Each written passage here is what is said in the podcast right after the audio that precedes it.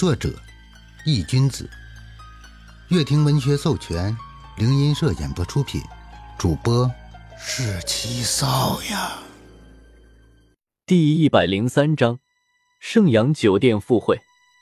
一直等到九点五十多分，快十点的时候，宋哲才穿戴好衣服，从家里出了门。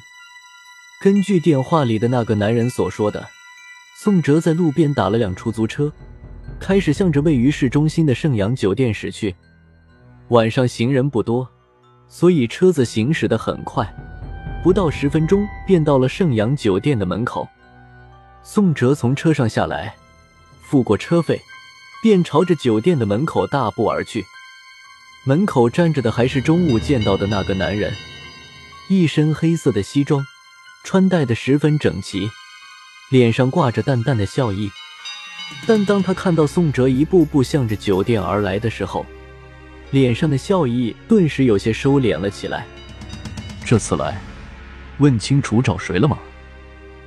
男人伸手拦住了宋哲的去路，声音戏谑的道：“听这句话的意思，西装男很明显的记住了宋哲。”宋哲抬头看了他一眼，淡淡道：“我找谁，你管得着吗？”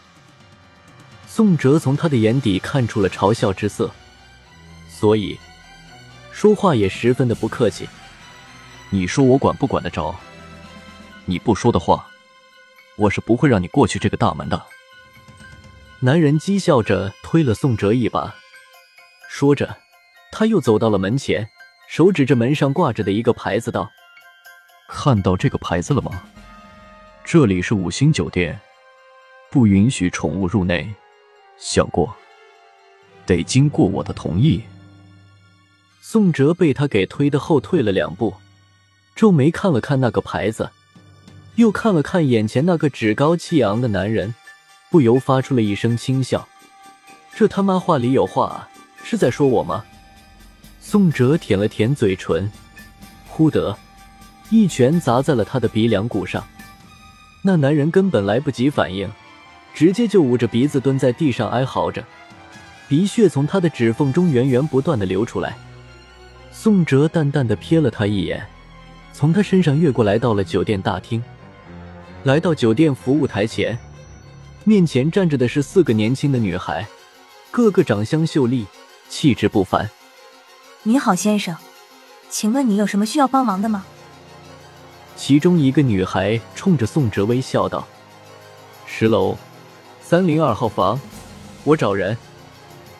宋哲淡淡的开口道：“啊。”那女孩闻言一愣，听到宋哲的话，脸上闪过一丝不易察觉的诧异，不过转眼便恢复了正常。怎么了？不可以吗？宋哲有些疑惑的看了一眼那个女孩。可以，不过我需要打电话核实一下，请您稍等一会。宋哲应了一声，站在服务台外安静的等着。由于服务台距离门口比较远，而且酒店的隔音比较好，所以眼前的这几位还没有听到外面那个男人发出的哀嚎声。女孩拿起一旁的座机，拨打了一个电话。没一会，电话通了。宋哲见状，一把夺过女孩手中的电话，语气低沉道：“我来了。”然而。电话那头却没有回音，充满了死寂。宋哲不由得皱了皱眉，又道：“我现在已经到盛阳酒店了，你想怎么样？”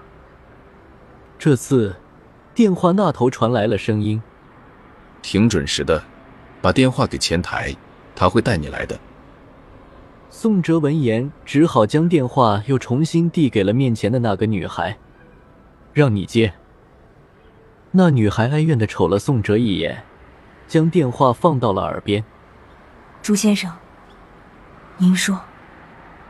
宋哲听到女孩的话，皱了皱眉。姓朱，貌似自己的仇人和认识的人里面没有姓朱的啊。事情越来越有趣了。只见女孩点头应了几声，这才放下了电话，冲着宋哲叹声的道：“跟我来吧。”你小子站住！就在宋哲刚走没几步，身后突然传来一声怒喝声。宋哲扭头看去，是之前拦着自己不让过的那个男人。只见他一脸怒气的看着宋哲，脸上带着些许血迹，鼻孔里塞了两团卫生纸，看起来很是滑稽。小杨，怎么了？女孩也回头看到了那个男人，不解的道：“倩姐，这小子是来找事的，你看他把我给打的。”那个叫小杨的男人在看到那个女孩的时候，脸上满是激动，急忙冲着女孩苦诉道。那女孩闻言，脸上布满了冷意：“没打死你就不错了。这位先生可是三零二房间朱老板的人。”一听这话，那男人直接就愣住了，再次看向宋哲的时候，脸上满是惊惧：“对不起，对不起。”是我有眼不识泰山。道完歉，男人一溜烟便跑出了门外，大气都不敢出。宋哲见到这一幕，脸上有些诧异：这位所谓的朱老板，到底是什么人？竟然能把人吓成这样？同时，宋哲心里也对这个朱老板充满了好奇。那女孩见男人跑了，脸上的冷意这才微微舒缓。关上了职业式的微笑，是我们管制不严，让您见笑了。宋哲摆了摆手，没事。和女孩坐上电梯，一直来到十楼三零二号房间，这才停下脚步。女孩伸手轻轻的扣了扣门，朱先生，人我带来了。没一会，房门被打开，里面走出一个染着黄毛的小子。